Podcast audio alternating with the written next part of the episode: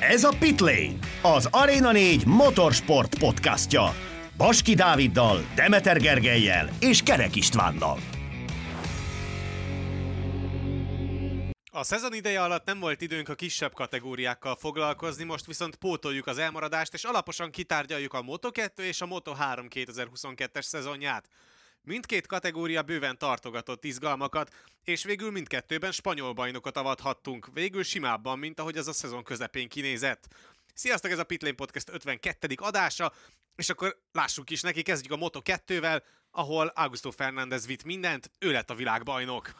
Sziasztok! Hát igen, picit szokatlan tőlünk, hogy most Moto2-vel és Moto3-mal is foglalkozunk, de nem most itt volt az ideje, úgy éreztük. Um, igen, Augusto Fernández egyébként, hogy mondjam ezt, megérett erre a világbajnoki címre, én azt gondolom.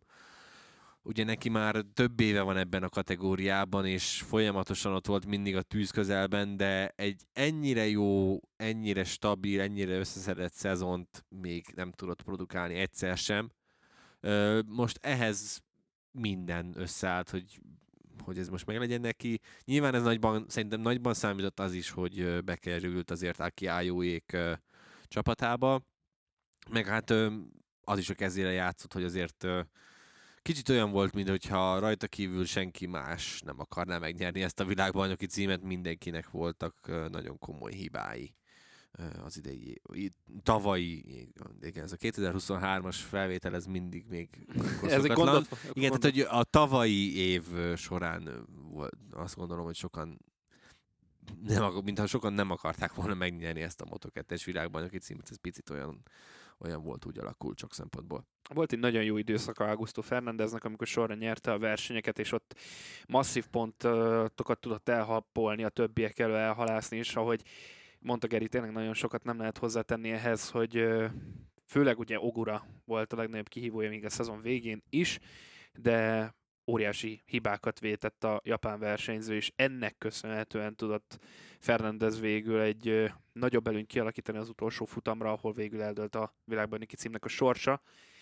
Úgyhogy nem azt mondom, hogy egy, egy, ahogy Gergő is mondta, nem egy domináns év volt ez Augusto Fernandeztől, de ő volt talán a legstabilabb mindannyiuk közül fejben is. És ez az, ami a javára ö, hozta, vagy fordította a dolgokat. A, ru- a rutin, a rutin az most a rutin nagyon, meg nagyon az évek, kijött, igen. így van. Igen. igen, a rutin, pont akkor, amikor tényleg két versennyel voltunk a szezon vége előtt, és akkor Malajziában Ogura egyébként teljesen érthetetlen módon vállalt túlságosan ott nagy elment. kockázatot. Ott, ott teljes,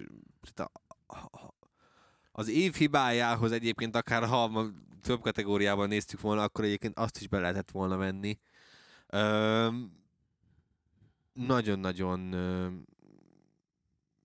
érthetetlen volt. Tehát, hogy... És igazából ez volt a különbség a két versenyző között, Igen. főleg itt a hajrában, hogy hogy Augusto Fernández ilyen hibát, vagy ilyen rizikós manőverbe nem ment bele. Hát azért azért ne, tegyük hozzá, hogy előtte való hétvégen Ausztráliában azért elesett a, második volt már akkor Lakosztál mögött? Most nem Igen, is tudom de, így hirtelen. De ugye akkor, akkor az saját hiba volt, de nem, nem arról volt szó, hogy pontosan tudtad, hogy neked mire van szükséged, és akkor egy, tej, egy kockázatos manőver, hanem igazából egy ilyen ártatlannak tűnő szituációban rontott.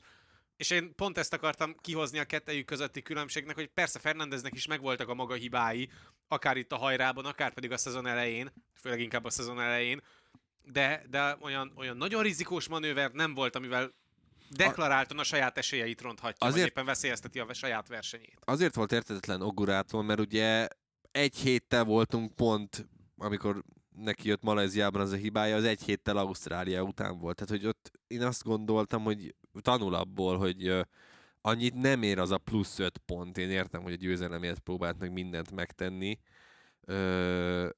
de hogy annyit nem, egyszerűen nem ért volna szerintem az a, az a plusz öt pont, hogy most ezért egy, nyugodtan mondhatjuk szerintem, hogy egy világbajnoki címet bukott el ezen.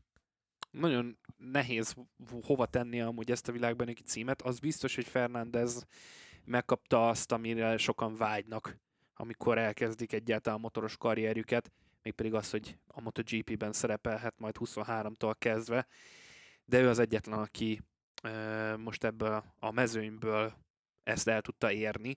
Többekre is gondoltunk volna, hogy esetleg többen is érkezhetnek majd 23-ra, ez végül nem így alakult, és ha őszinte akarok lenni, akkor ö, nem feltétlenül érdemtelen az, amit Fernández kapott így ezzel, ezzel a lehetőséggel, de ezzel a lehetőséggel élnie kell, és kíváncsi vagyok, hogy élni fog-e ezzel a szezonnal, mert nem is egy évre, tehát nem egy olyan Remy Gardneres történetet láthatunk majd, hanem bizony két évet fog majd tölteni nagyon helyesen a GP-ben. Remélhetőleg legalábbis ez, ez nem fog változni, és megláthatjuk, hogy az újon CV-t követően mire lesz majd képes még majd 24-ben. Nagyon előre szaladok, tudom, de de igazából Fernandezzel kapcsolatban erre vagyok most már kíváncsi, hogy mit fog tudni a király kategóriában alkotni, hogy képes lesz ezt a rutin átültetni a legnagyobb géposztályba, és hogy ott is folyamatos pontszerzésekre és minden jobb eredményekre lesz majd képes, avagy pont ellenkezőleg valami katarzis következik, vagy kata- katasztrofális következik be nála a szezonban, de, de én bízom abban, hogy láthatunk tőle egy stabil versenyzést és egy jó eredményt majd.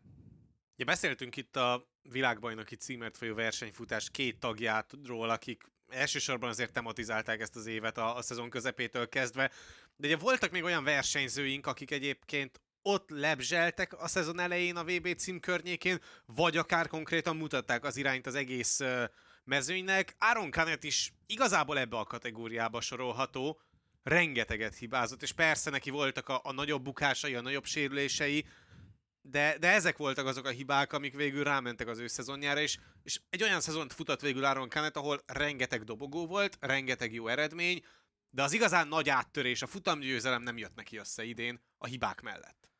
Hát um, Canet szezonját olyan szempontból nehéz tényleg hova tenni, hogy nekem Canet szezonjáról a legér, legemlékezetesebb az lesz, ugye, amikor ott állandóan a vérző orrával jött vissza folyamatosan a, a boxba, és hagyták menni. Tehát, hogy ugye volt az a balesete pályán kívül, amiben agyrázkódással diagnosztizálták, ennek ellenére engedték menni utána, az utána következő hétvégén, és folyamatosan vérző orral jött vissza minden egyes kigurulása után, és ezt így eljátszották, nem tudom, 15 vagy 16-szor, és akkor persze menjél, próbáld meg, így megtamponálunk, izé minden, tehát, hogy az szerintem tökéletesen jellemezte Áron Canet szezonját, hogy nagyon-nagyon sok minden ellene volt. Sokszor, és talán ez a legfontosabb, hogy ő saját maga is.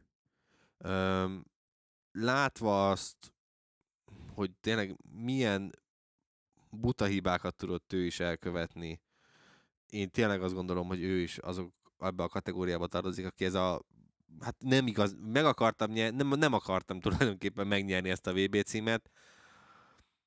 Nagyon-nagyon furcsa volt uh, látni, hogy uh, hogy mennyire össze-vissza tud lenni egy-egy szezonban, és ugye nyilván ez is befolyásolja, hogy pont a szezon közepén volt egy ilyen megnyílós interjúra, hogy a, őt a sok tetkója miatt egy csomó csapat nem is akarta már többször, hogy nem akarnak vele dolgozni.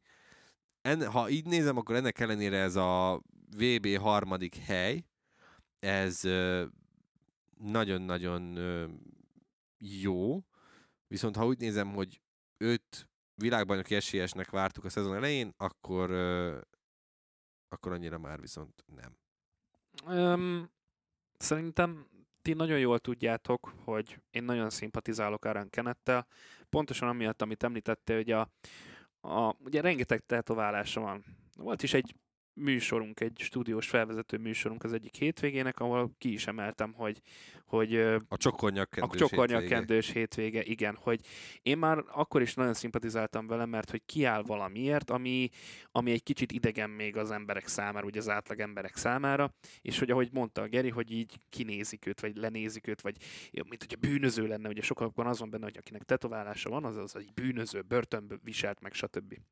Ő nem, ő teljesen más felfogásban, mint ahogy, amúgy most már nagyon sokan is látják ezt a helyzetet, ő más szempontból ö, tetováltat magára, és amikor kint voltunk Valenciában, akkor sikerült Robéknak beszélnie vele, és ugye készült is vele egy interjú, és egy, egy végtelenül kedves, visszafogott, érzékeny srácról van szó, és nem ezek alapján ítélik őt meg, hanem azért, ami rajta van a testén. És ez szerintem egy eléggé ö, visszamaradott dolog itt a világban, legalábbis a MotoGP világában, hogy ezért nem akarnak valakit igazolni. Ettől függetlenül az eredménye, hiába voltam úgy rengeteg dobogója, hogy Geri mondta, győzelme nem jött össze, ami a legnagyobb hátránya ebből, vagy talán a legnagyobb hibája 2022-ben, hogy a sok lehetőségéből. Egyet sem tudott győzelemre váltani, és ezért sem tudjuk kiemelni őt, hiába lett a harmadik helyezett végül az összetetben, mert ezek, e, ezek nélkül nem megy, tehát úgy nem tudsz világbajnoki címért küzdeni, hogyha nincsenek futam győzelmeid.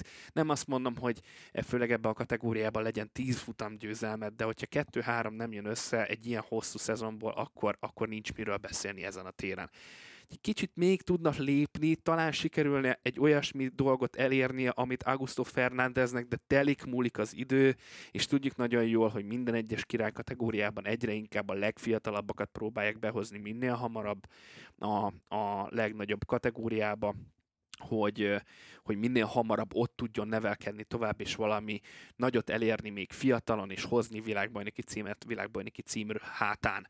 Na most ez nyilván nem fog összejönni, legalábbis a jelenlegi kép alapján Aaron Kenneth személyében, de akár a jövőben előfordulhat, hogy mégis látnak benne valamit, viszont ez egy nagyon jó 23-as szezont kell teljesíteni, még ennél is jobbat, mint amit 2022-ben elért, mert ez volt élete legjobb szezonja ettől függetlenül, de még egy kicsi hiányzik, egy kicsi plusz hiányzik, hogy ez 23-ban összejönne, ez egy nagyon jó kérdés, de közel áll hozzá. Tony Arbolinónak megvolt az a futamgyőzelem mennyiség, amit te is mondtál, hogy az mindenképpen szükséges ahhoz, hogy valaki a világbajnoki címről álmodhasson. Ugyanakkor, hogyha levesszük az utolsó négy verseny hétvégéjét Arbolinónak, akkor igazából az lehet az ember érzése az ő szezonjával kapcsolatban, hogy, hogy szépen el volt ott a középmezőnyben, közel volt a dobogóhoz, de nem nagyon sikerült rá fellépnie, ugye az utolsó négy verseny hétvégéig egyszer nyert futamot, egyszer pedig ugye harmadik lett, Spanyolországban, és ugye a kettő között, az amerikai, illetve a spanyol nagydíj között pedig ott volt az az ominózus portugál nagydíj, ahol ugye a, a mezőnynek az első hat vagy hét helyezettje egyszerre bukott el a, az es, egyes kanyarban az eső miatt. Ha volt ott több is, de annyian kiestek a végén, igen. Igen, és uh, igazából, hogyha ezt leszámítjuk, akkor tényleg az az ember érzés, hogy, hogy nem biztos, hogy egyenlőre még a top versenyzők között van, de aztán ott volt az utolsó négy hétvége, ami, ami egészen domináns lett, és, és nagyszerű futamokat teljesített Tony Arbolino a szezon végére. Ekkora érkezett meg a sorozatba, vagy egyszerűen ekkora tudott igazán kibontakozni? Nagyon érdekes lesz egyébként ez a Tony Arbolino féle pályafutás. Nagyon kíváncsi leszek, hogy mit fog tudni hozni, mert most ugyanabban a karrierívben van sok szempontból, mint amit a Moto3-ban, csak így talán gyorsabb a fejlődése. A, most eh, megjöttek a győzelmek ebben az évben, a Moto, Moto 3-ban is ugyanígy volt vele, hogy megjöttek a győzelmek, és utána a rákövetkező évben a világbajnoki címért tudott küzdeni. Ha ezt nézem, akkor ez egy nagyon-nagyon jó irány, amiben Arbolino van. Amit sajnálhat tényleg, hogy nála is a, azok a nullázások, amik, amik összejöttek.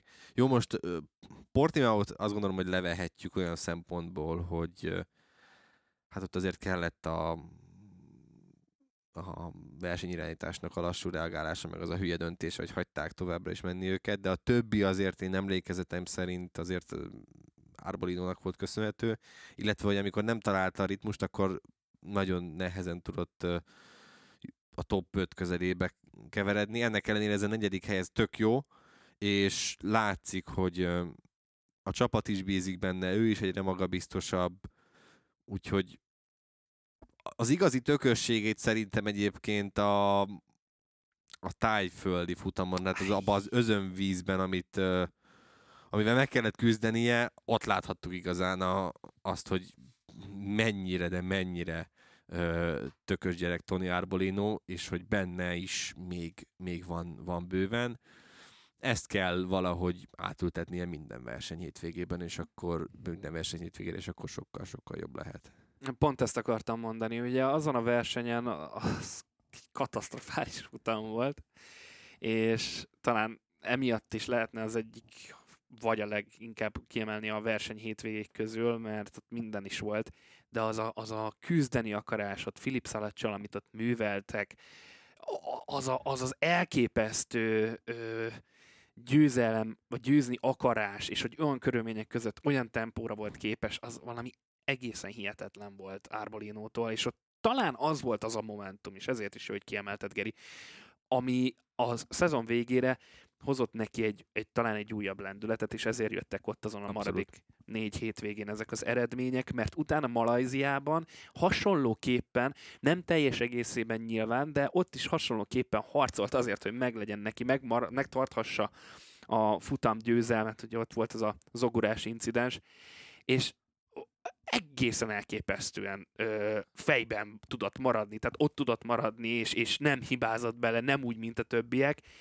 Ö, ha ezt az egész mentalitását át tudja ültetni 2023-ra, akkor egy nagyon veszélyes figurával találja magát ö, szembe a mezőny, de nagyon sok jó név van amúgy ebben a kategóriában most. Tehát tényleg rengeteg sok egyéniség van, akiről lehetne beszélni, hogy már pedig ők képesek lehetnek arra, hogy küzdhessenek még jobb eredményekért, mint amit az előző szezonban elértek. Úgyhogy nem lesz egyszerű feladata, de hogyha sikerül, mondom még egyszer ezt a mentalitást átültetni, akkor, akkor nagy esélye van arra, hogy egy világbajnoki címet szerezzen. Uh, és neki ez lesz majd a harmadik Moto2-es szezonja majd, és még mindig nagyon-nagyon fiatal. Tehát most jelen pillanatban 22 esztendős Tony Arbolino. Ha valahogy meg tudná villantani magát, úgy ahogy mondtam, akkor ta, talán, talán elgondolkozna valamelyik MotoGP csapat. Mert még jó, teljesen jó korban van, úgyhogy Igen, tehát még elgondolkodnának róla is. Mondtad itt a, az előző gondolatmenetedben azt, hogy jó sok olyan versenyzővel találhatná szembe magát Toni Arbolino, akinek egyébként van esélye világbajnoki címet szerezni, hogyha sikerülne egyébként szintet emelnie egy picit a teljesítményén. Pedro Acostának annyira nem sikerült rárugnia a kategóriára az ajtót, mint a Moto3-ra tette, de ettől függetlenül azért mutatott bizony hosszú-hosszú futamokon keresztül is életjeleket afelé, hogy vele biztosan számolni kell majd a 23-as bajnoki cím kapcsán. ami nehéz volt, tehát én mondjuk nagyon jól megtippeltem, hogy Pedro Acosta lesz a Moto2-es világbajnok, de már nem emlékszem, hogy ti mit mondtatok az év elején. Na hát Na, ezt ne kérdezz tőlem, mert az már nagyon rég De volt. igen, megtévesztett engem is.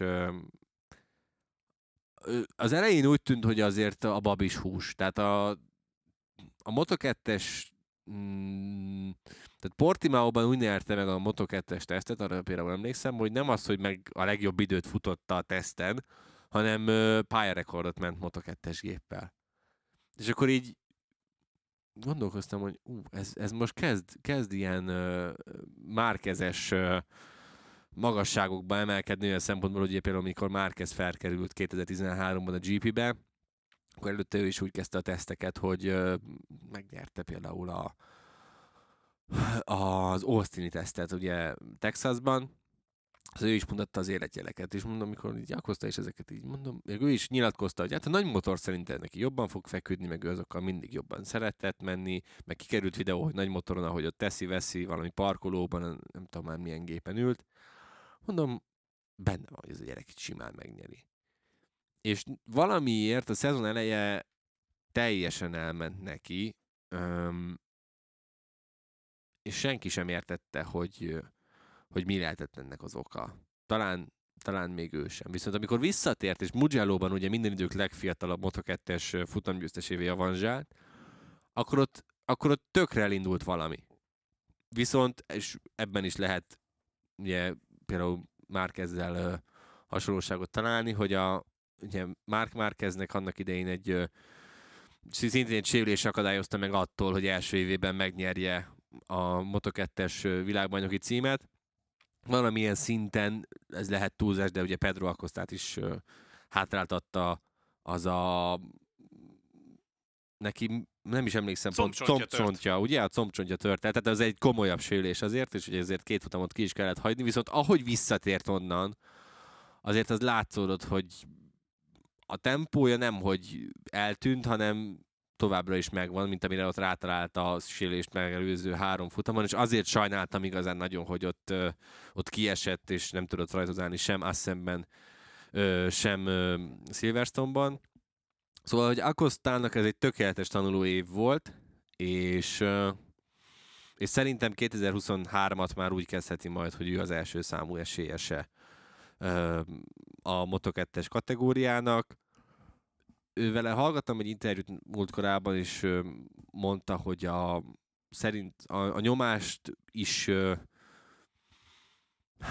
nehezen tudta kezelni, de hogy most már igazából nem foglalkozik vele, amikor tudja, hogy amikor nyerni fog, akkor írni fognak róla, hogyha nem nyer, akkor leszarják tulajdonképpen, úgyhogy ezzel együtt fog tudni élni, úgyhogy ez az egy év szerintem kellett ahhoz, hogy jobb és komplettebb versenyzővé váljon.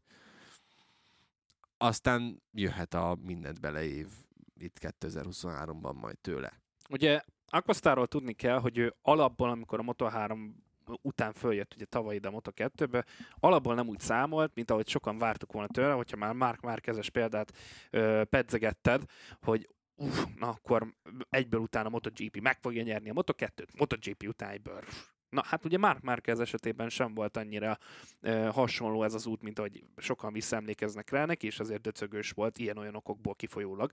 A lényeg az, hogy ö, ő alapból nem úgy készült arra, hogy ő majd MotoGP-zik 23-tól kezdve. Tehát nem így állt neki, nem ez volt a mentalitása, hanem nagyon okosan, véleményem szerint, alapból két évvel számolt itt a Moto2-ben, hogy utána érettebben és felkészültebben várhassa a, az esetleges GP-s lehetőséget. Ez nyilván nem tudjuk, hogy hogyan fog alakulni majd, de az biztos, hogy ahhoz, hogy ezt megalapozza egyáltalán, arra egyértelműen szüksége van ahhoz, hogy 23-ban én nem csak azt mondom, hogy világbajnoki címért küzdjön, hanem megnyerje a világbajnokságot. Ahogy mondta Geri, ha ezt a kis mentális gödröt, amiben volt néha, hogy ez a nyomás, ami rajta volt, ránehezedett, ezt tudja kezelni, és képes lesz levetkőzni, akkor nem gondolom, hogy problémája lesz. A szezon vége felé, miután volt ez a sérülése, hozott két győzelmet, ugye Aragóniában és Valenciában, tehát ezeket azért tudjuk nagyon jó, hogy mivel spanyolról van szó, azért ismeri még jobban, mint az összes többi pályát. Ettől függetlenül Ausztráliában ugye második helyet tudta megcsípni. Szóval voltak jó eredményei a szezon végén, de voltak botrányos eredményei is, az más kérdés, hogy miből kifolyólag. Mm, kicsi konzisztenciát, hogyha bele tudna hozni még a karrierjébe, itt a Moto2-n belül, akkor nagyon veszélyes lesz, de hogyha esetleg elveszíti azt a fonalat, ami még megvolt 2021-ben, tehát úgy teljes egészében elveszíti, akkor, akkor ebből egy nagyon mély gödör is lehet. Szóval nagyon-nagyon, nagyon-nagyon hullámzó most én jelenleg. Nem, én nem vagyok ennyire borulátó vele kapcsolatban, mert én továbbra is azt gondolom, hogy tehetség szempontjából Ő azért magasan kiemelkedik. Ez tény. Nem csak a Moto2-es mezőnyből, hanem az, el, az egész uh, pedokból talán. Uh, mert sokan elfelejtik, hogy azért azt az évet a Moto3-ban ő úgy nyerte meg, hogy, hogy tényleg ledominált. Például pedig a Moto3-at nagyon-nagyon ritkán szokták. Hát igen, mert olyan futamokat is nyert még rögtön az első futamain, ahol ő kapott egy büntetést, és visszajött utána. a box leg- utcából rajtolva nyert futamot. Így van, tehát a mezőny végéről. Katarit. Így Igen. van. Tehát, hogy egészen elképesztő volt, amit alkotott, és valami hasonlót akár láthatunk is majd tőle idén. Csak próbálok egy kicsit óvatosabban fogalmazni még itt vele Az- kapcsolatban. Hát Ne. most, Nyilván. most Szerint- vele kapcsolatban igen, mert amúgy én nagyon csípem a srácot. Tehát tényleg, amit elért ez ideig a karrierjében, az azt mutatja, hogy egy újabb olyan tehetséget láthatunk majd, akinek abszolút a GP-ben a helye, és szeretném őt látni, és azt a talentumát, ami benne van, azt kimotorozza, és, és ott legyen az elitben, és az eliten belül is a világbajnoki címekért harcolhasson, és én ezt nagyon szeretném Pedro Alcostától látni. Volt egy versenyző, aki úgy kezdte ezt a szezont, ahogyan mondjuk például sokan számítottak arra, hogy akkor Pedro Acosta fogja, mert hogy Celestino Vietti az első három verseny hétvégén ellenállhatatlan volt, és ugye a megszerezhető 75 pontból 70-et be is gyűjtött az olasz. Aztán pedig ugye hiába vezette az összetettet, a szezon elég Ugye még azt is tegyük hozzá, hogy Portimao is rohadt jól jött ki neki, mert Igen. ugye ő pont nem esett el, és ugye végül második lett az újraindított futamon. Igen, tehát a szezon elején nagyon sokat adott neki a gép, aztán pedig szó szerint kiesett a top 5-ből. Hihetetlen volt egyébként, tehát hogy ez a próbálom pörgetni a fejemben, hogy ilyen szintű visszaesést ö, ö, kitől vagy mitől ö, láthattunk. Most ha közel múltbeli példát kéne mondanom, akkor a Dávid fog, fogja be a fülét, de hogy az, talán az, a tavalyi ferrari év a Forma 1 volt ilyen egyébként, de az elején berúgták az ajtót, mindenki azt hitte, hogy akkor innentől a babis hús, és hogy arról fog szólni, hogy akkor na vajon Viettit megverje bárki, és hát végül akkor jöttek a hibák, hogy itt is, hogy a semmiből elkezdett, de tényleg teljesen váratlanul úgy beszakadni a teljesítménye Viettinek, hogy így fogtuk a fejünket, hogy ez mit csinál már megint. Főleg egyébként, most így megnézzük, a, a szezon második fele volt ilyen. Tehát a nyári szünet után ott Ausztria nulla, Mizánó nulla, Aragon 10, Japán nulla, Tájföld 10, Ausztrália, Malajzia, Valencia nulla pont végig. Tehát, hogy így nem is értettem, hogy ott, ott hogy tudott ennyire szétesni. Tehát, hogy lehet, hogy a nyári szünetben túl sok ideje volt gondolkozni, és talán már ő is elhitte, hogy ez innen megvan, meg ez behúzza. Aztán aztán lehet, hogy ez, ez ráment, vagy én nem is tudom, de, de hát már ti is emlékeztek, arról volt szó, meg itt beszélgettünk mi is róla többször, hogy már nézegeti az Aprilia, hogy simán elvinnék ö, ö, őt is az RNF-hez, mert ugye addigra már tudtuk, hogy lesz RNF Aprilia, és, és nem az, hogy végül ez nem jött össze, hanem hogy így így nagyon nem jött így össze. A, így a Moto2-ben is teljesen eltűnt. De teljesen. Tehát, hogy ilyen szintű leolvadást nem tudom, hogy mihez lehetne hasonlítani. És akkor tegyük gyorsan hozzá, hogy itt nem arról van szó, hogy esetleg valaki nem nézte volna a szezon, hogy a versenyeken történt vele esetleg valami, hogy ott eldobta, mert, mert túl gondolta a helyzetet, a szituát, belement kétes esetekbe, és ezért esett ki a versenyben. Nem. Már az időmérők sem tudott megfelelő teljesítményt nyújtani. Hát rendszeresen Q1-ben láttuk És ki is esett. És a szezon vég... Volt, volt rá példa, igen, főleg akkor az volt a csúcs. Az volt a csúcs. a negatív csúcsa ennek A az vége, egésznek. igen. A mélypontja, igen, az, az, alja. abszolút gödör. Mi? Tehát amikor már Nikola Antonellivel kell, lehet ott már küzdenie. És... Amikor Nicolo Antonelli jobb volt egy Igen. edzésen, mint Celestino Vietti, ott azért már lehetett tudni, hogy nagyon-nagyon nagy a nagy a baj. baj. Óriási. És akkor így fogtuk a fejünket, hogy na ne. Ez ilyet? Hát na nem, nem, nem, nem, nem. nem. Tehát, uh, Viettinek nem tudom, hogy mi ment a fejére, de hogy valami óriási gebasz volt, az biztos. És Igen, ezt, vagy- ezt ki kell bogoznia majd, mert ez Igen, vagy ezt vége. mondtuk, hogy tényleg ezt is beszéltük többször Istiékkel, meg Robival itt a szünetekben, mikor közvetítettünk, hogy, hogy lehet, hogy ez az első öt futam volt igazából anomália, amit láthattunk ott tőle, mert ugye Katarban hagyományosan mindig felborul a sorrend, Indonéziában egy teljesen őrült hétvége volt, Argentínában is teljesen őrült hétvége volt, Amerikában ugye nem is ment jól, el is esett, Portimaóban megint egy teljesen őrült hétvége volt, tehát hogy amit Isti is mondott, hogy egy idő után rákerült a, a hát hogy mondjuk ezt finoman, szopóról erre talán, hogy Ez jó finom volt. vagy, vagy vissza, visszanyalt neki a fagyi, és nem úgy jöttek ki a dolgok, de Hát elhúzta de, fáj, de tényleg fájt nézni. Tehát, hogy így nem értettem. És szerintem a nagyobban, hogy ő se értette. hogy Nem. van. De senki nem értette De a csapat, se viszont, senki. viszont Rossziéknak szerintem megvan a tapasztalata ahhoz, hogy, hogy őt össze tudják kaparni. Hát, hogyha sikerül, akkor lehet belőle valaki. Mert de hogy- ugye például, ami miatt, amiatt például most Arbolino meg Vietti nagyon lelkes lehet, az például az, amit uh, Massimo Rivola nyilatkozott, hogy ők szeretnének egyébként uh, előbb-utóbb egy olaszt felültetni majd az apríliára.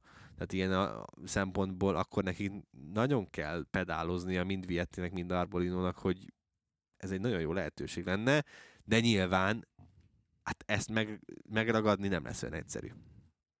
Alonso López ugyan nem volt tagja a mezőnynek még a szezon elején, sőt a szezon első hat versenyén, de aztán megérkezett a mezőnybe, és alaposan felrázta az állóvizet, mert hogy hirtelen, persze az első verseny hétvégén még nem tudott igazán maradandót alkotni, de fokozatosan lépett egyre feljebb és feljebb, és, és ott tartunk a szezon végén, hogy bizony 2023-ra vele is számolni kell a VB címért folyó harcban, mert amit egyébként a nyári szünet után ő is letett az asztalra, az sokkal több, mint bíztató a folytatásra nézve. Ez egy hihetetlen pálya, amit ő leír egyébként karrier szempontjából. Tehát, hogy így Alonso López, mielőtt visszakerült most megint a Boszkoszkúróhoz itt a Moto2-ben, ö, hát gyakorlatilag minden volt, majd, hogy nem csak akasztott ember. Nem.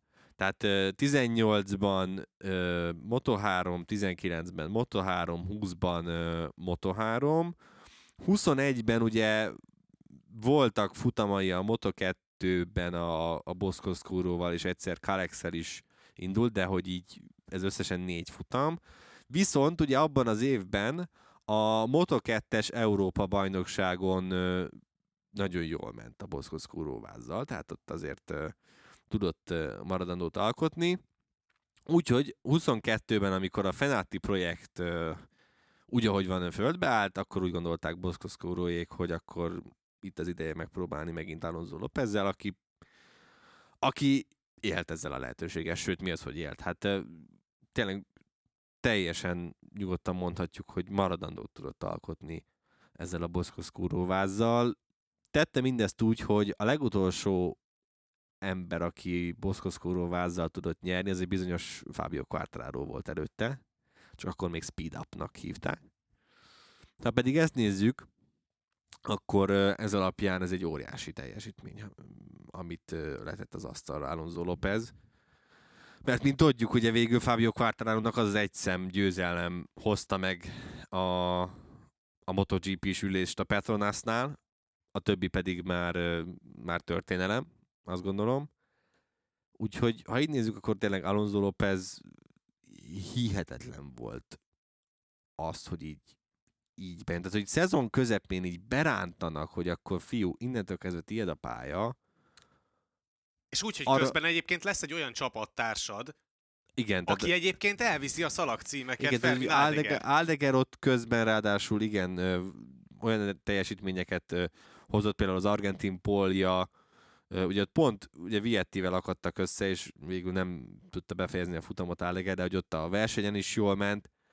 Viszont Aldeger azért, ahogy haladtunk előre folyamatosan a szezon során, ő, ő, ő szétesett, de mondjuk egy 18, sőt 17 éves még csak Fermin Aldeger, egy 17 éves fiatalembertől ezért ez annyira nem meglepő.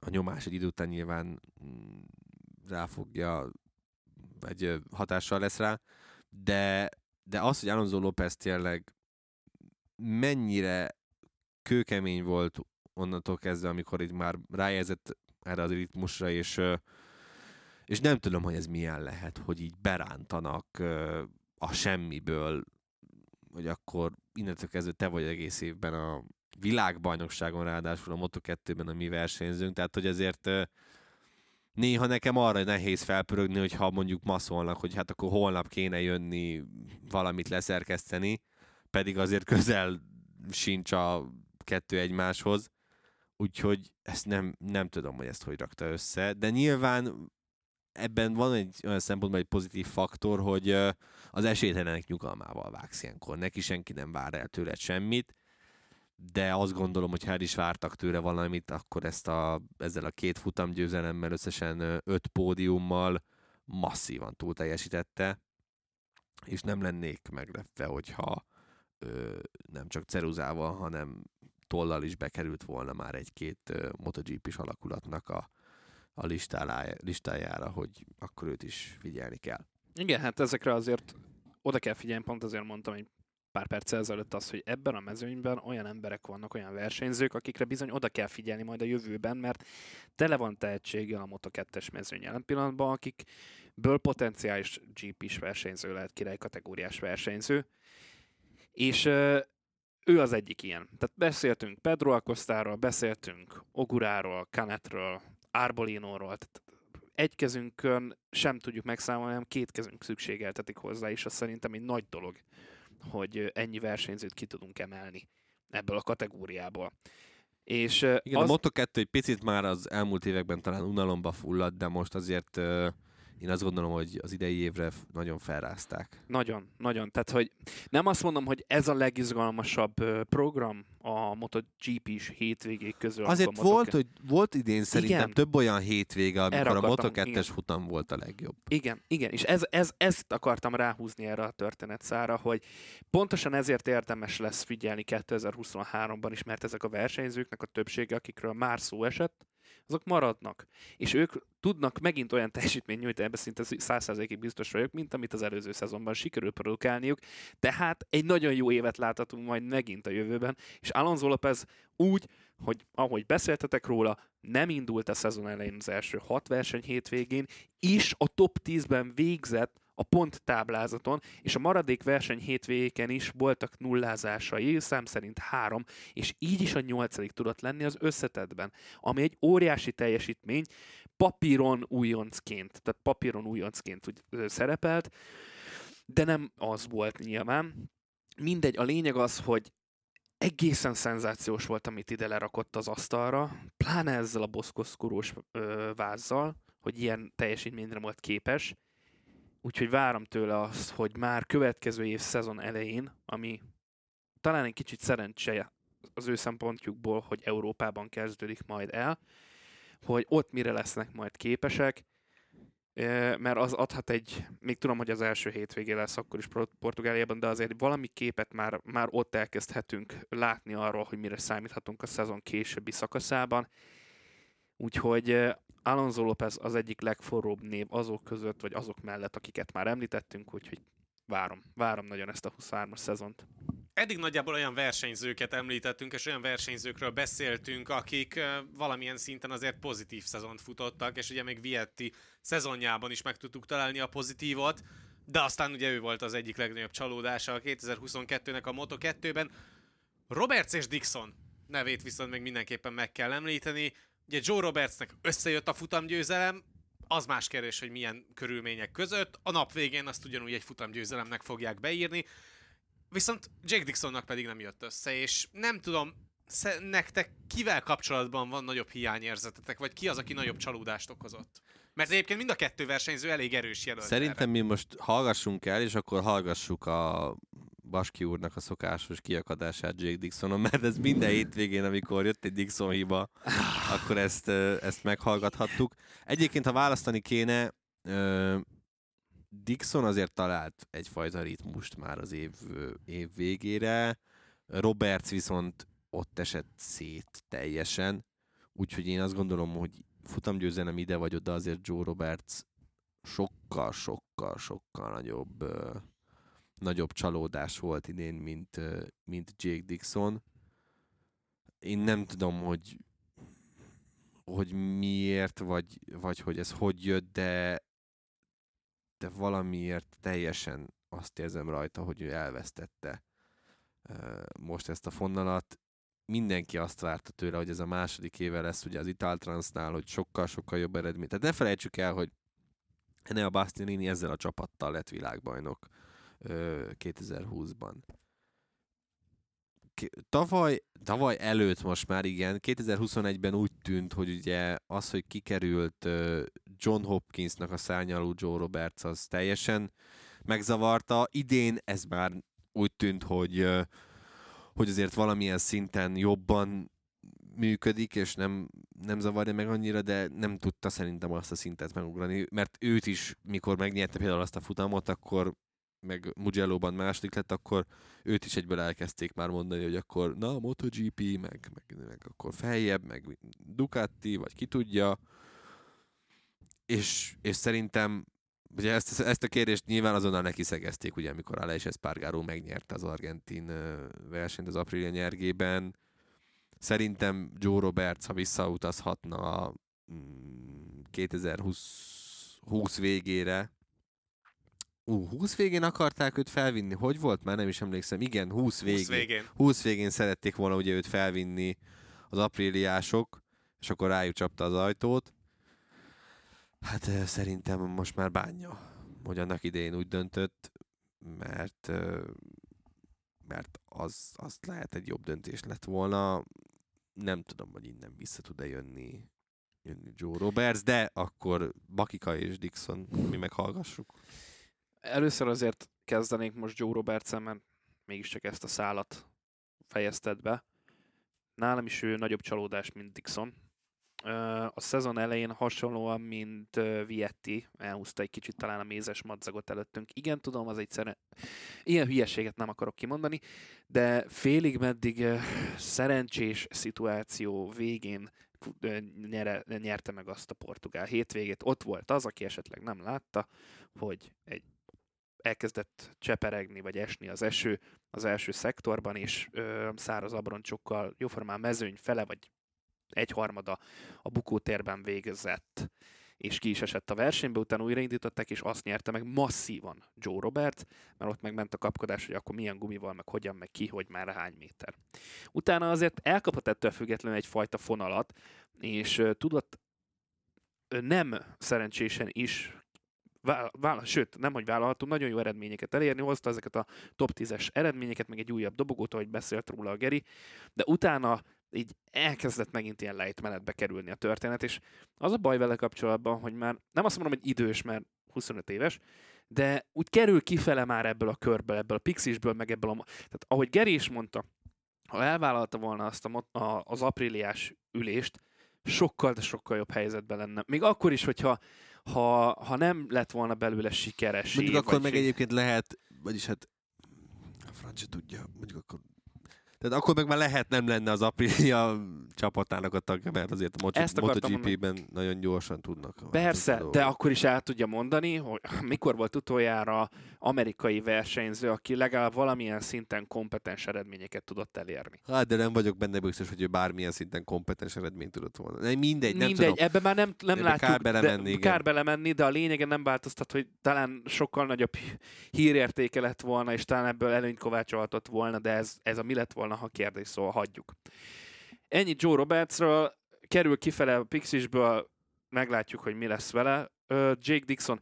Én nem akarok teljes egészében beleállni Dixonba, mert Pedig nagyon vicces volt. Minden hétvégén Dixon minden bukott, de... már Messengeren kaptam az üzenetet. Na, Megint Dixon. Meg, megint Dixon. Nem ki, persze ki voltam akadva, mert én Dixon, ugye ahhoz képest, amik az előző éveiben voltak, hatalmasat ugrott előre, nyilván köszönhetően annak, hogy Gazgashoz került. Tehát azért nem akármilyen hát, csapat. Igen, meg ugye megint a Spárékkal dolgozhatott együtt, igen. már korábban dolgozott velük.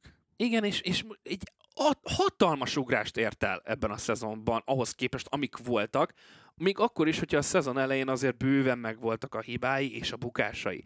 És mindenki azt várta a fő, és ugye leginkább a britek, mert a britek ugye nyilván mindig rá vannak függve a saját versenyzőkre, masszívan ö, túl ö, hype a saját versenyzőiket. Minden egyes kategóriában, ahol indul brit versenyző, de valahogy úgy érezték, hogy oly, itt van egy brit srác, végre megint láthatunk egy kompetens GP-s versenyzőt, akár még lehet belőle MotoGP-s, na, és ezt már évek óta hallgattam de a Sporton, sporton is. De nyilván a BT sporton. Fú, is. Hát, Mondom nem a, is. Nem a izét nézed. Na jó, kiderült itt a lényeg. Mondom is. Szóval, hogy a britek egyébként mindig ezt csinálják, meg ugye nyilván azért is van ez így pont a már említett BT Sport miatt, hogy uh, nyilván a Dornának is célja minél hamarabb uh, felültetni egy britet a, a király kategóriába, mellett. igen, az amerikaiak mellett, hogy legyen, legyen ugye onnan is valaki, hogy ezzel is meg fogják az ottani nézőket.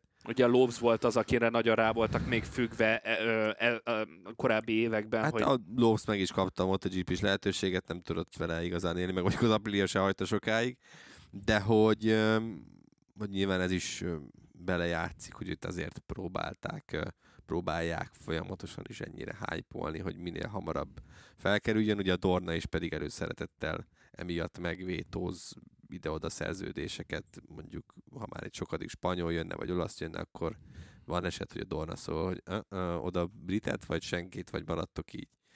Tehát, hogy ez, ez megesik.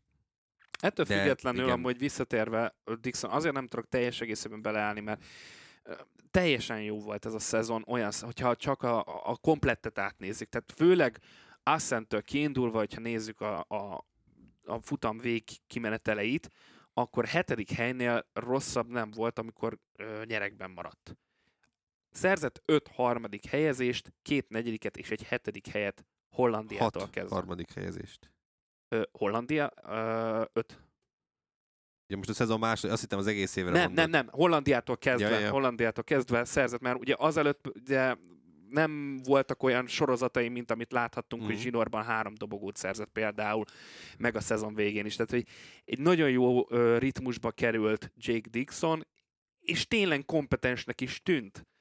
És ha ez sikerül ezt a második felét a szezonnak átültetnie 2023-ra, akkor, akkor lehet belőle valaki, én véleményem szerint. Amúgy egy szerintem egy szimpatikus srác, egy nagyon vicces és jókedélyű srácnak tűnik. Talán ez is egy kicsit a probléma, egy kicsit szeleburdinak tűnik. Ha ezt levetkőzi ezt az egészet, rész, megmarad ez, a, ez az egyénisége, mert szerintem egy, egy jó kis egyéniség Jake Dixon, de egy kicsit ezt így komolyabbra veszi, akkor sokkal, de sokkal kompetensebb versenyző lehet, és emiatt még inkább rá fognak figyelni. És nem csak azért, mert brit és hoz vállalható eredményeket, hanem azért, mert tényleg egy kompetens versenyző, akire érdemes odafigyelni. Kapott is amúgy, ha, ugye 21-ben kapott is GP-s lehetőséget. Volt, igen, amikor Am- a Petronas már ugye össze-vissza Igen. mindenkit fel, felültetett, akkor ő is ment. Ő is kapott egy ilyet, ahogy ö, ö, többen mások, Joe Roberts is ugye kapott egy ilyet.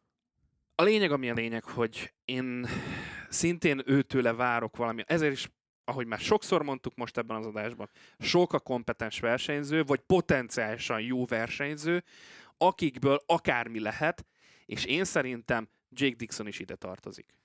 Hát a mentora meg lesz, mert ugye Quartararoval jóban van. Így van. Úgyhogy lehet, lehet Ebből, király. ebből lehet valami, és ezért jó ez a Moto2, és ezért érdemes nézni. Tényleg oda kell figyelni majd erre a szezonjára is ennek a kategóriának. És ugye már csak azért is, mert itt most pusztán csak olyan versenyzőkről beszéltünk, akik 2022-ben a Moto2-es mezőnyt erősítették, de ugye három versenyző jön a Moto3-ból föl a Moto2-be, pont a tabella első három helyezettje, és itt akár a Moto3-ra át is kanyarodhatunk, de még mielőtt ezt megtennénk, van-e olyan versenyző a Moto2-ben, akiről szeretnétek beszélni, de még nem ejtettük szóba? Nekem van, neked van, Geri? Mondjad.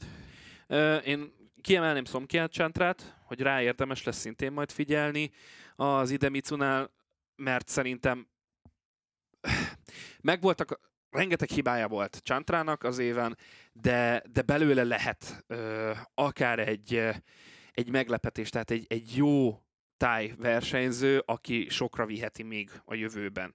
Szerintem őrá érdemes lesz majd figyelni, ahogy nekem nagyon, de tudjátok ti nagyon jól, mert sokszor elmondtam, hogy én nagyon szimpatizálok Manu Gonzálezzel, ahhoz képest, amilyen csapatban volt, főleg a szezon végén igen jó eredményeket ért el azzal a motorral. Hát miért? Hát VN46-os csapat azért az sose rossz. Sose rossz, sose rossz, nem arról van szó, csak azért egy kicsit lejjebb van a listán a csapatok között, és ezzel a motorral képes volt igen jó eredményeket elérni Manu González.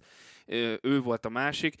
Ők pozitív példák, viszont van egy negatív példám, az pedig Sam Loves, aki hát hát ez az év, ez, ez, ez, ez, ne- ez, ez a vicc kategóriába sem tud beférni már. Igen. Tehát nem tudom, hogy hova lehetne ezt tenni. Sam Loves-t egyetlen dolog tartja ott a, Mark, párja. a Mark VDS-nél, igen, hogy az asszony ott valami fejes a Mark VDS-nél, úgyhogy azért ez milyen lehet a saját férjedet kirúgni? Mert szerintem tehát nem látom, hogy őt 23 után akármit csinál, megtartsák. Tehát, hogy neki, én nem akarom megbántani, de már réges-régen jobban járt volna, hogyha elmegy szupersport. Ez pláne az idei vergődés, meg, meg minden után. Benne egyszerűen nincsen, nincsen több. Nincs. Tehát nem, ne, cáfoljon rám, de nem fog, nem fog egyébként szerintem másokkal többet alkotni. Ha még kéne neveket mondani, akkor Aldegerre kíváncsi leszek, mert ő még mindig nagyon piszkosul fiatal, és ugye őt, ő is berobbant az év elején, aztán eltűnt, visszatért, eltűnt, visszatért. Ez folyamatosan így, ez a hullámvasút szezon, tehát hogy ő vajon ezt tudja most egy picit majd stabilizálni a következő évben. Bóbi is teljesen beállt, sajnos, vagy nem sajnos, ki, ki hogy gondolkozik a földbe, de mondjuk ő őszinte volt, ő elmondta, hogy az, hogy nincs ott a család, meg hogy nagyon messze van otthonról, az őt teljesen tacsra tette, és emiatt sem tudott többek között olyan, olyan jó eredményeket összehozni.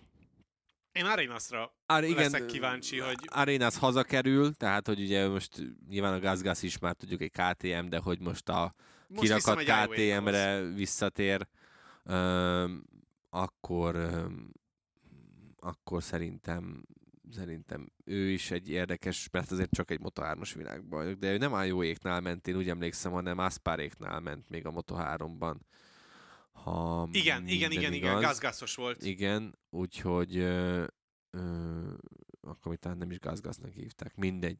De hogy ő Asparékkal ment akkor, úgyhogy, úgyhogy ez a váltás az érdekes, meg látszik, hogy a KTM is kikbe bízik, ugye azokat teszegeti általában mindig az IO csapatba. IO-éktól a következő lépcső egyértelmű, hogy a MotoGP-be vezet, hogyha KTM-ezni szeretnél. Úgyhogy szerintem Albert Arenas sem felejtett el motorozni, úgyhogy benne van, hogy ő egy jobb évet rak össze. Mm, Hát megjönnek az újoncok, akik följöttek Moto Hát az 3-ból. újoncok, de most ugye nyilván még a Moto 2-eseket akarom végignézni, hogy van-e olyan, aki aki, hát Nicolò Antonelli úgy, úgy, hogy Mm. teljes, tehát azt nézem itt közben, hogy teljes idényt futó versenyző, aki minden verseny hétvégén ott volt, egy van, aki nulla pontot szerzett, az a rutin róka Nicolò Antonelli, ugye ő mondjuk ő jövőre jövőre nem is lesz. Ja, ja, tudom, egy dolgot annak örülnék. Több Mattia Pazinit szeretnék egyébként, mert amikor, Uh, igen. amikor volt, akkor, akkor azért ő színesítettem mezőny, úgyhogy, és hát ha most jobb futamot össze tudna rakni, reméljük azért jövőre. Jó az öreg a háznál. Jövőre fogjuk látni megint legalább kétszer. Úgyhogy szerintem így a Moto 2-ről is így most szerintem mindent, mindent kibeszéltünk, amit lehetett. Akkor át is kanyarodhatunk a Moto 3-ra, ahol a világbajnoki tabella első három helyezett versenyzője ott lesz majd a 2023-as Moto 2-es rajtrácson.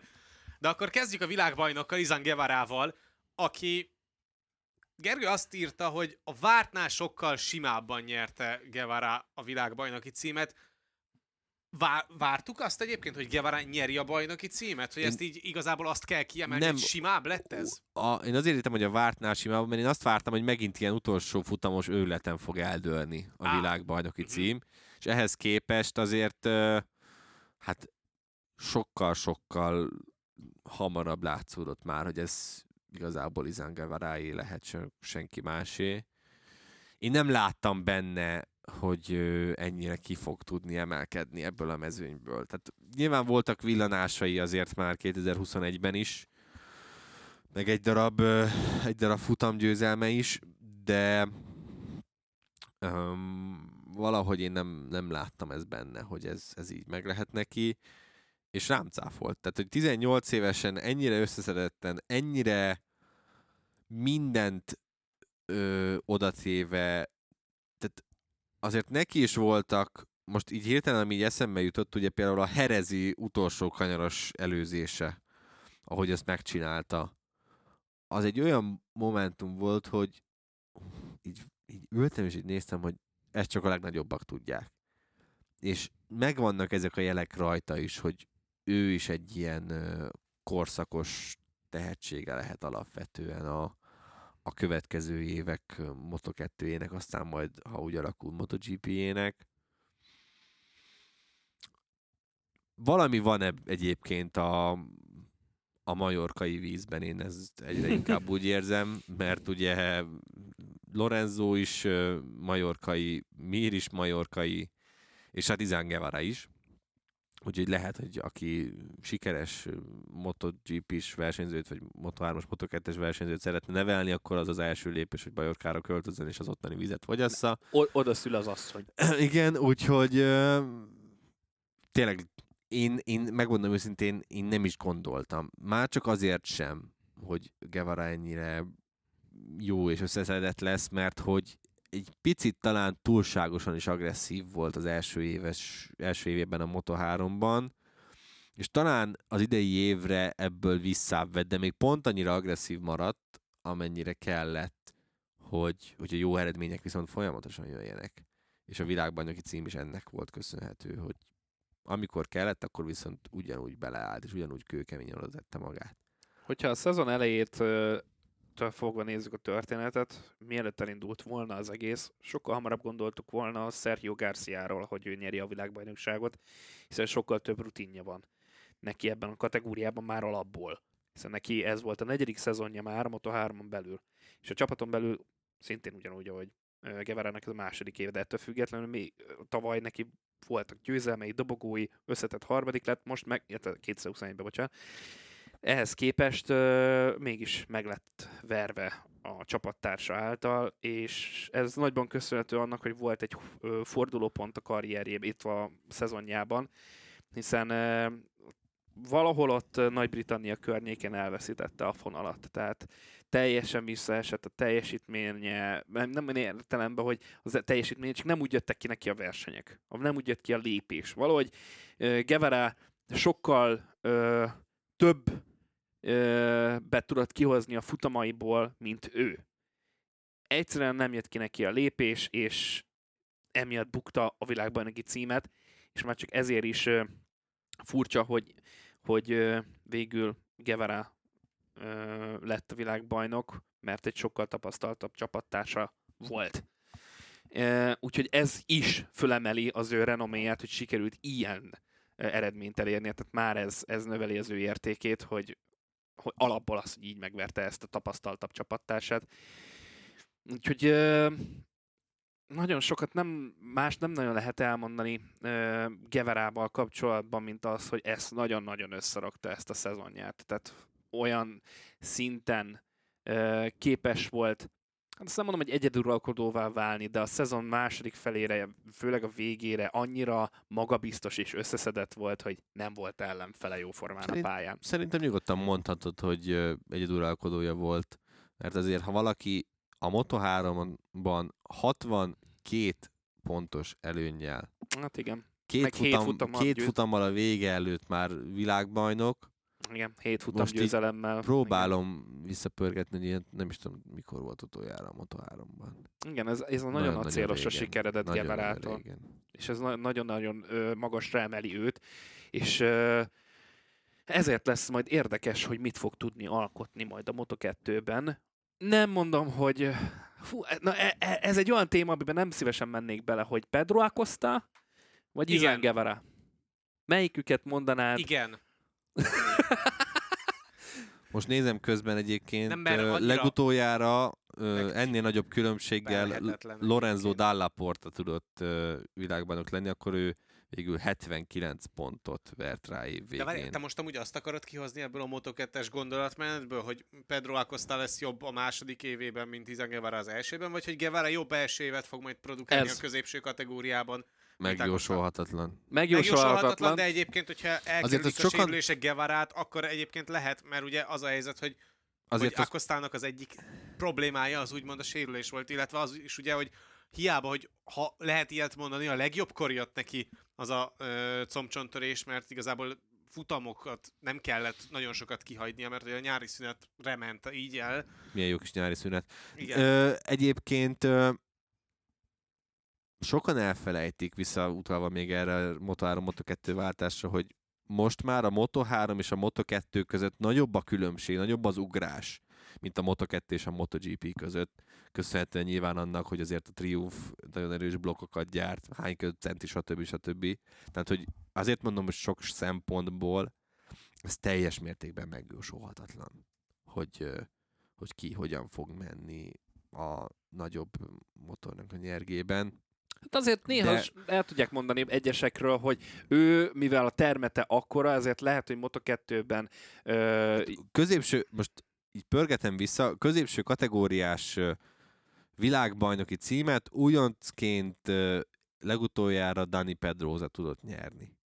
Ez a bravúr még Mark Marqueznek, Mark Marqueznek sem sikerült, hogy újoncként legyen világbajnok a Moto2-ben, a MotoGP-ben nem sikerült. Igen. Tehát, hogy azért ez egy nagy ez egy nagy lépcsőfok. Na de kitár, kitárgyaltuk, igen, Gevarát, meg, meg Garciát is, én azt gondolom. Volt viszont még valaki, aki szintén pályázott a VB címre, de Hát hogy? talán a szezon előtt ő volt a legnagyobb esélyes ennek Abszolút. a világbajnoki címnek. Abszolút. Dennis Foggiának nem sikerült VB címmel búcsúznia ettől a kategóriától. Ugye ő a szezont megelőzően arról nyilatkozott, hogy ő azért maradt még egy évet a Moto3-ban, mert van itt egy befejezetlen ügye, hát befejezetlen is maradt.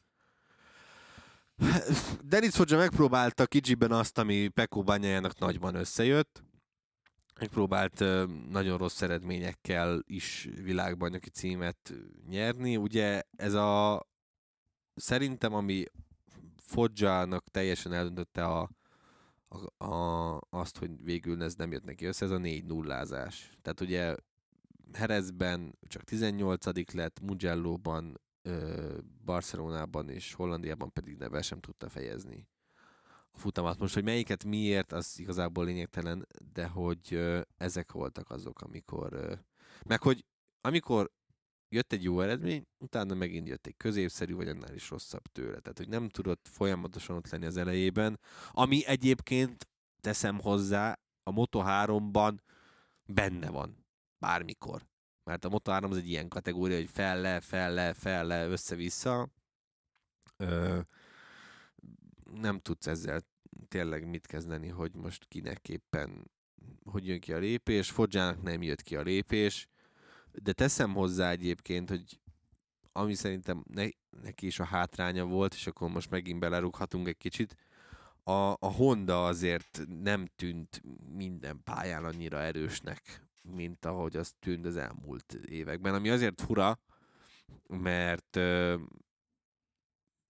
mert azért nekik nagy, nagyon nagy előnyük volt, és ugye ne, azt se felejtsük el, hogy a, a Leopard dot többször megváldolták azzal, hogy csalnak azzal, hogy mennyi ö, nem is tudom, nekik is kötelezővé tették, hogy ugyanazt a a benzinpumpát kell talán mindenkinek használni. Tehát a Leopardot megváltották azzal, hogy ők azért olyan rohadt gyorsak az egyenesben, mert hogy több üzemanyagot égetnek el, és akkor emiatt tudnak nagyon-nagyon gyorsak lenni, mert az egyenesben tényleg hihetetlen volt látni, emlékszem arra a 2000 21-es Mugello-i versenyre, amikor Foggia úgy ment az elején, hogy a, leghossz, a mugello az egyik leghosszabb egyenes, bement az egyenes elején a, elsőként a, az egyenesre, és elsőként is fordult el a célegyenes végén.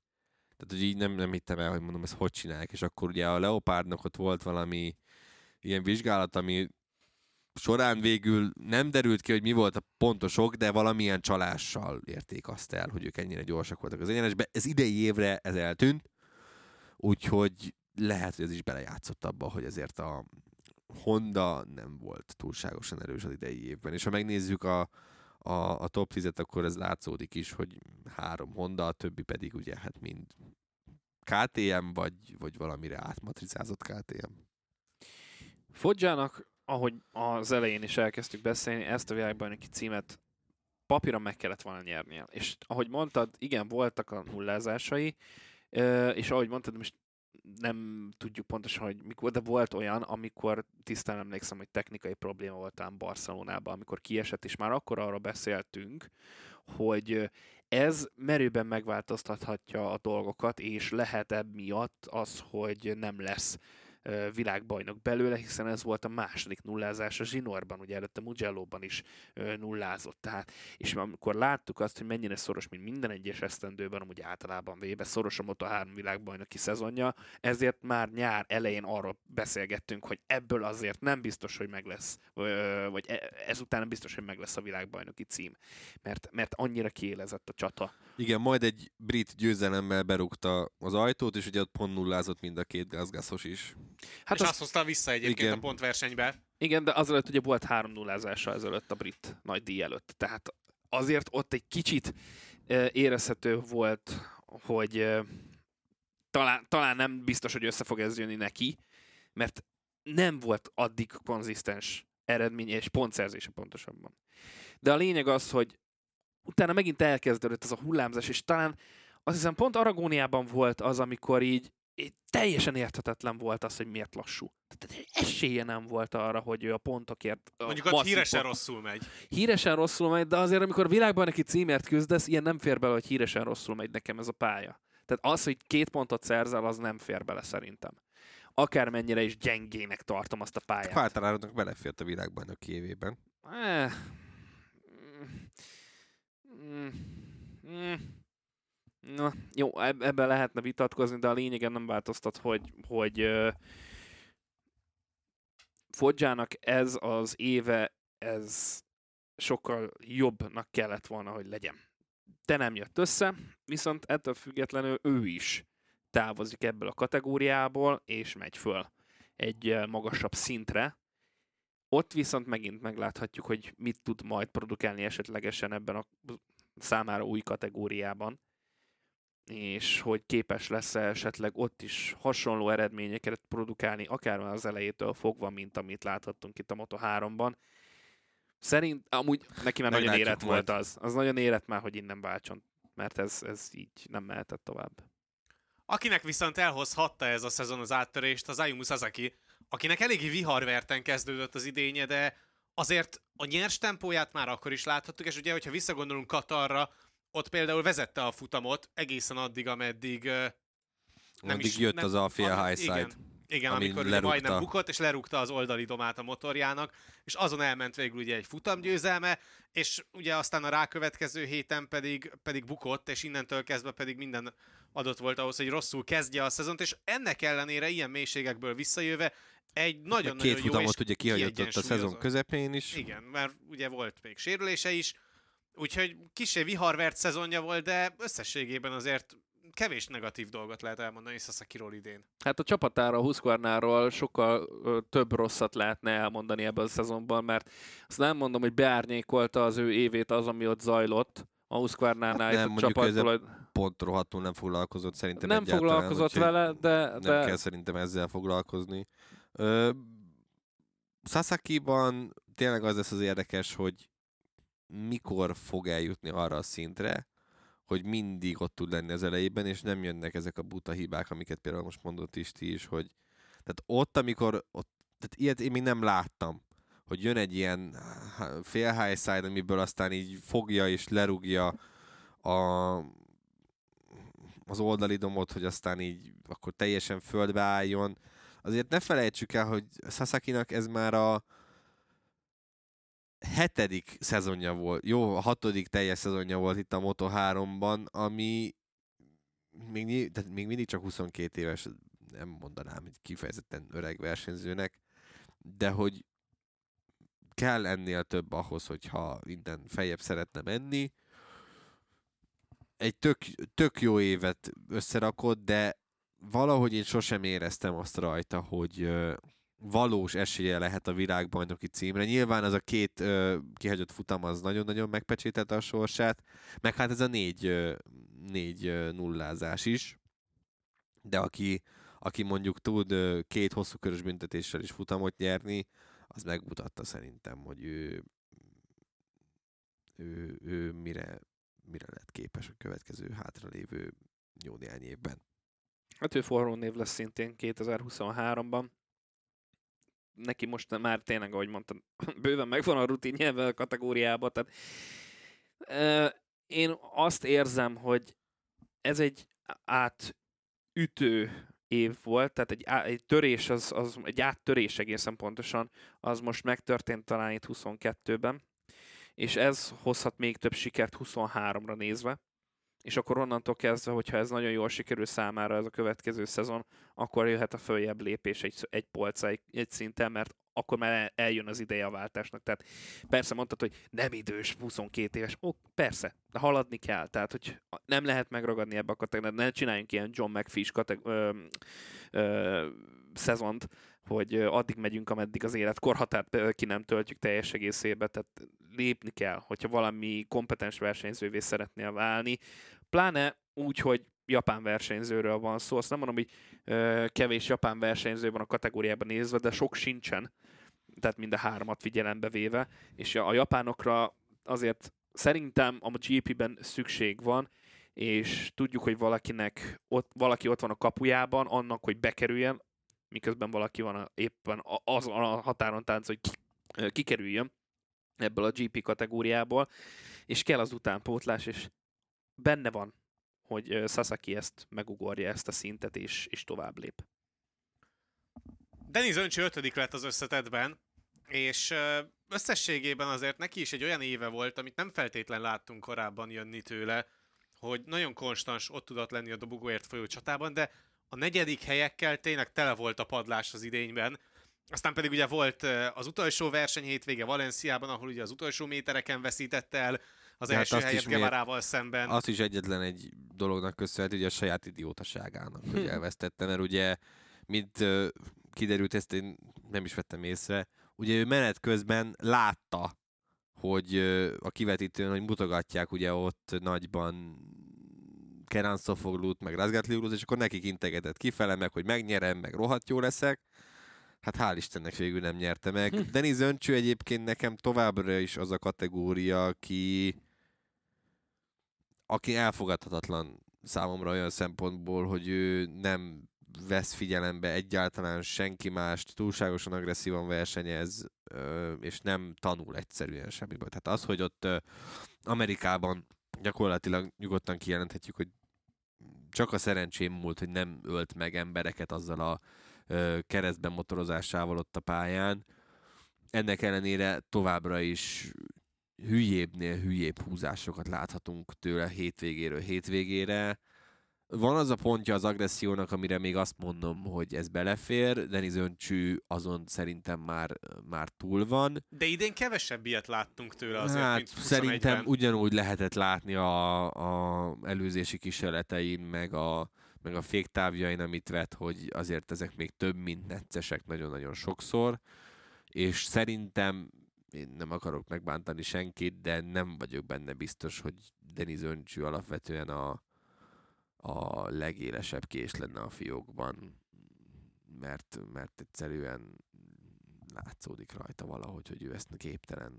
képtelen. Tehát, tehát ha valaki egy ilyen, ö, ö, tehát amikor el is tiltják, már pedig azért nagyon ritkán operálnak eltiltással, sajnos a, a dornások, akkor, vagyis hát nem a dornások, hanem az FIM-esek, hogy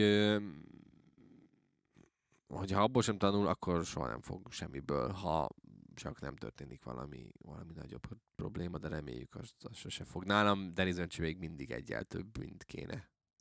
Egy gyors gondolatom van ehhez a témához. Ö, ő most csapatot vált, úgymond, hiszen átmegy, vagyis hát Ja, hát ez volt a legszánalmasabb, igen, hogy őt már el akarta kufárkodni, ugye Sofoglu, hogy akkor Igen. Moto2, végül nem lett Moto2, úgyhogy mm, kibuliszták neki a az Ájót. igen, hogy ott, ott, ott induljon el, de kap egy olyan csapattársat José Antonio Rueda szemébe újoncként, aki lehet, hogy a, az- ezeket a szárnyait, amik még megvannak, úgy letöri, mint annak a rendje, de ezt majd meglátjuk.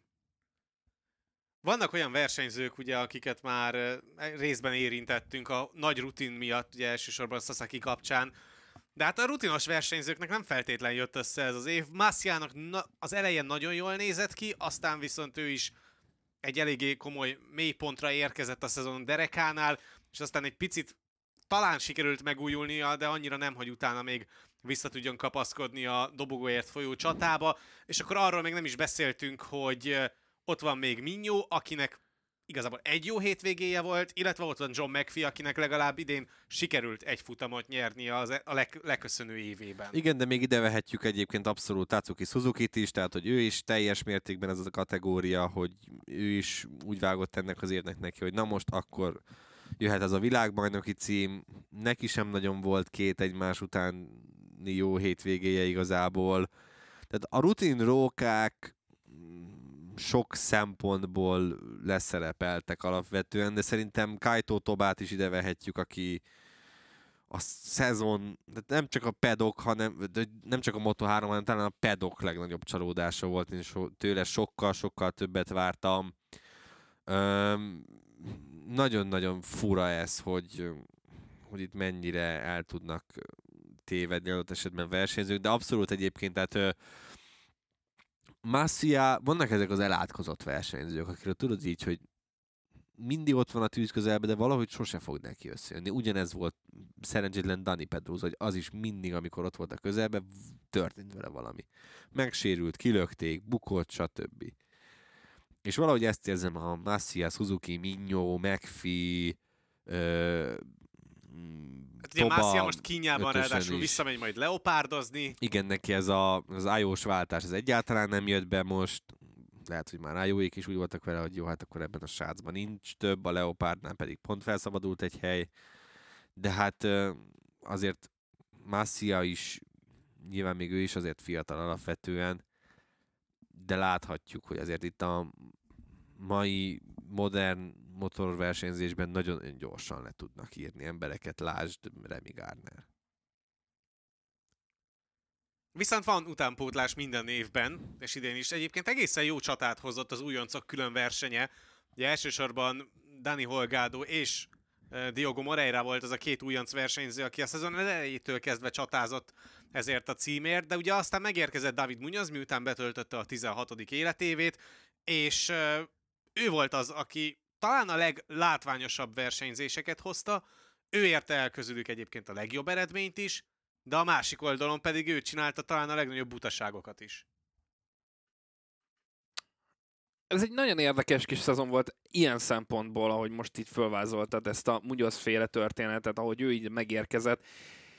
Ettől függetlenül az, amit ő lerakott az asztalra, még hogyha egy harmadát, vagy majd, nem a felét kihagyta az évnek, azért be, hát hogy is mondom, beáraszta őt. Tehát igen komoly versenyző, akivel számolni kell majd a fiatal kora ellenére. De ö, tehát Moreira tényleg az, neki is voltak furcsa dolgai, ahogy Holgádónak is ezek a nullázásai, azok rendszeresek voltak egy időben, ilyen, ilyen kisebb-nagyobb megszakításokkal, tehát nyilván ezek, hogy is fogalmazom meg, újonc hibák, tehát bekerültek ebbe a, a, a Moto3-as közegbe, Darálóba, igen, fogalmazhatunk úgy. Igen, ebbe a darálóba megérkeztek, és akkor itt kell kitűnniük úgy, hogy ők azért a korábbi junioros kategóriákban azért masszívan szintén benne voltak a darálóban, de kicsit másfajta versenyzés volt ott akkor, mint ami itt van Moto3-ban ma. Egy kicsit más a kettő. Azért mégiscsak ez a, a, a király kategóriának már a, a, a, a fél, fél lábbal már ott vagy benne, hogyha Moto3-ba bekerülsz, tehát ez már a GP, GP körforgásba, hogyha bekerülsz, akkor, akkor jó esélye vagy, pláne, hogyha tehetséges vagy, és újoncként is látják benned a potenciát, hogy akár már előre terveznek veled, és ebből így kitűnni, hogy ennyi tehetséges versenyző van, nagyon-nagyon nehéz, és emiatt sokszor belemennek butaságokba, merész vállalkozásokba és manőverekbe, hogyha ezeket ki tudják balanszolni és egy konzisztens eredményre váltani ezt az egész történetet az ő karrierjükben, mint ahogy például Moreirának sikerült is az év vége felé, még hogyha nem is jöttek a dobogók, de annak a közelében táncolt folyamatosan. Tehát mindig ott volt, ugye nagyrészt boly versenyzésről van itt a Moto3-ban, tehát nagyon kevés olyan verseny van, bár mondjuk ebben a szezonban elég sokat láthatunk abból, hogy nagyon sokan el tudtak szakadni, vagy szétszakadt a mezőny, de általában véve azért még mindig a bolyazásról van itt szó, és a szélárnyékozásról, ami meghatározza egy verseny végkimenetelét, és ennek a bolynak az első bolyban ott tudott valahogy maradni uh, Moreira a szezonnak a hát mondjuk második felében, és ott tudta tartani magát és a motorját. Munoz úgy, hogy be érkezett és kisebb hátrányban volt. Ő is ott volt, de egy kicsit hullámzóbb volt a teljesítménye, mint Moreirának. Ilyen szempontból Holgádó pedig teljesen ö, más volt, és hát rajtuk kívül nyilván voltak azért meglepetés emberek még a szezon során. Egyszer-kétszer láthattuk például mondjuk Iván Ortolától azt, hogy, hogy azért ő képes igen jó eredményekre is bizonyos versenypályákon. Munoz egyébként tehát az újoncok közül igen, nyilván Moreirát lehet inkább kiemelni. Munyoszt olyan szempontból emelném ki, hogy azért ő nálam abszolút Denis Öncső díjas. Tehát, hogy neki azért, neki is nagyon-nagyon sokat kell érnie és tanulnia. Munyozzal ez volt a probléma már a Rookies Cup-ban is, ha jól emlékszem, meg a, talán a Junior GP-zet is ott is, hogy nagyon-nagyon agresszív megmozdulásai vannak, és nem mindig gondol abba bele, hogy mi történik, hogyha azt a motort ő oda bedobja, ahova nem kellene. Úgyhogy Munyoznak is nagyon-nagyon sokat kell érnie. És nagyon remélem, hogy, hogy keményebb szankciókat fogunk látni mm, a 2023-as idényben, mert mert azért voltak necces szituációk idén is, aminek csak a csoda volt, csodának volt köszönhető, hogy nem, lett, nem lettek nagyobb gondok remélem, hogy mindenki összeszedi magát, és picit sikerül normálisabb versenyzést látni, majd pedig ez a jó, tehát nagyon jó pofa ez az őrület, meg nagyon jó ez a bolymotorozás, egészen addig, amíg mindenki tudja, hogy hol vannak a határok, és nem, nem viszik azon túl, mert annak, annak lehet szomorú és rossz vége is. A legfontosabb versenyzőkön szerintem átrágtuk magunkat itt a Moto3-ban. Talán egyébként a két prüszteles versenyzőt lehet kiemelni alternatív csalódásként Carlos Tatájjal és Xavi Artigasszal. Nem tudom, hogy nektek maradt-e még valaki, akiről igazán szeretnétek beszélni. Hát a- Egy percet. Dávid ugye már egyszer kiemelte, de azért a Steril Garda Husqvarna csapattól azért az idei évben derültek olyan dolgok, tehát hogy a amikor ott Adrián Fernández elé beálltak Aragonban, az egy dolog, Fú, de hogy, az- de hogy De az amikor, csak a jéghegy csúcsa igen, volt. de amikor ugye kiderült, hogy az a fő, fő mérnök talán, aki Valamelyik főmérnök. igen, az egyik ő Megverte John, a- John McPhee főmérnöke korábban még Tom Bus Imoszt megverte, akkor azért ott hát fura volt látni, és ugye utána megszabadultak tőle, de nem azonnal, mert hogy már le volt ugye akreditálva, meg vízum, ugye a táv, tengeren túli versenyek, szóval az ott elég hülyén jött ki, de hogy azért ilyeneket nagyon-nagyon jó lenne, hogy ezeket az embereket azonnal kiírtanák, akikről már csak ilyen terjed, akkor pedig vizsgálatokat kell indítani, én azt gondolom ha csak plegyka szinten is megy, hogy valaki felpofozott valakit. És azt mondta Tom Buszémos, bocsánat, hogy szabadba vágok, hogy ez nem egyedi eset volt. És ez a szomorú nekem, hogy ilyen megtörtént Igen, másokkal is, és nem ö, beszélhetnek róla. Nem is beszélt róla, mert ez több éves sztori. Tehát igen, ez tehát hogy nem mert róla beszélni, mert félt, hogy ö, akkor kikerül mi, a Pixisből. igen, Igen, akkor mi történik vele. A sors iróniája, iróniája egyébként kikerült, tehát hogy a Moto3-ban nem volt maradása. Szóval, hogy ezeket nagyon jó lenne, hogyha nem látnánk. Ugye a Steril Garda Husqvarna csapat az úgy, ahogy van átalakul. Biagitlanították, úgyhogy lehet, hogy nyilván Max Biaggi nem tudom ezekről mennyire tudott, mennyire nem tudott, de, de tényleg ezeket a van, a, van az a rossz fiú dolog, ami még a rossz fiú, meg van a nettó tahóság, ez a nettó tahóság volt ö, ö, mind a kettő, amire így, így az idei évben kiemelkedő volt. Egy fél perc nyer. Ö, annyi, hogy nekem volt egy momentum, amikor Stefano Nepának volt Malajziában az a bukása, és ott majdnem ö, nagyon-nagyon súlyos vége lett annak a történetnek. Óriási jelenlét. Azt hiszem Yamanaka volt az, aki ö, elkerülte az ő sisakját. Ő volt az első, aki megérkezett úgy oda, hogy majdnem majdnem Hát az az év egyik mentése Az az volt év egyébként egyik mentése volt nálam, igen. Úgyhogy ez, ez nagyon megmaradt bennem, mert az sokkal-sokkal súlyosabban is végződhetett volna. Így is nagyon súlyos lett, úgyhogy azért bízom abban, hogy Nepa fölépül abból a sérüléséből teljes egészében. Úgyhogy az egy nagyon rémisztő momentum volt, de, de és ez, ez, amiről beszélt Geri, ez a bolymotorozás, hogy nagyon jó pofa, de, de azért erre nagyon oda kell figyelni, mert most idén elkerültünk vég olyan balesetet, ami halálos végkimenetelő lett volna. Ebben a kategóriában, viszont más kategóriában szintén jelen, volt a, jelen van a bolymotorozás, ott megint nem sajnos, és ez, ez az, amit, amit szeretnénk abszolút elkerülni a jövőben majd. Mi pedig nem akartuk elkerülni, de eljutottunk adásunk végéhez. Jövő héten jövünk egy Superbike értékelővel, és vélhetően majd egy kis beharangozóval a 2023-as szezonra. Mára viszont köszönjük a figyelmet, ennyi volt a Pitlane. Infokért, MotoGP-s cikkekért kövessétek az Arena 4 web és Facebook oldalát, iratkozzatok fel az Arena 4 csatornára azokon a felületeken, amiken hallgattok minket, legyen a Spotify, Soundcloud vagy éppen Apple Podcast, plusz ha értékelitek és hozzászóltok az adásokhoz, azt mégis megköszönjük, valamint kövessetek minket Twitteren, engem a K alsó vonás is 12-n, Dávidot az Ulvar Kreatoron, Gergőt pedig a Demeter Gergely három felhasználó név alatt találjátok meg. Jövő héten tehát jövünk az újabb adással, addig is sziasztok! Sziasztok! Sziasztok!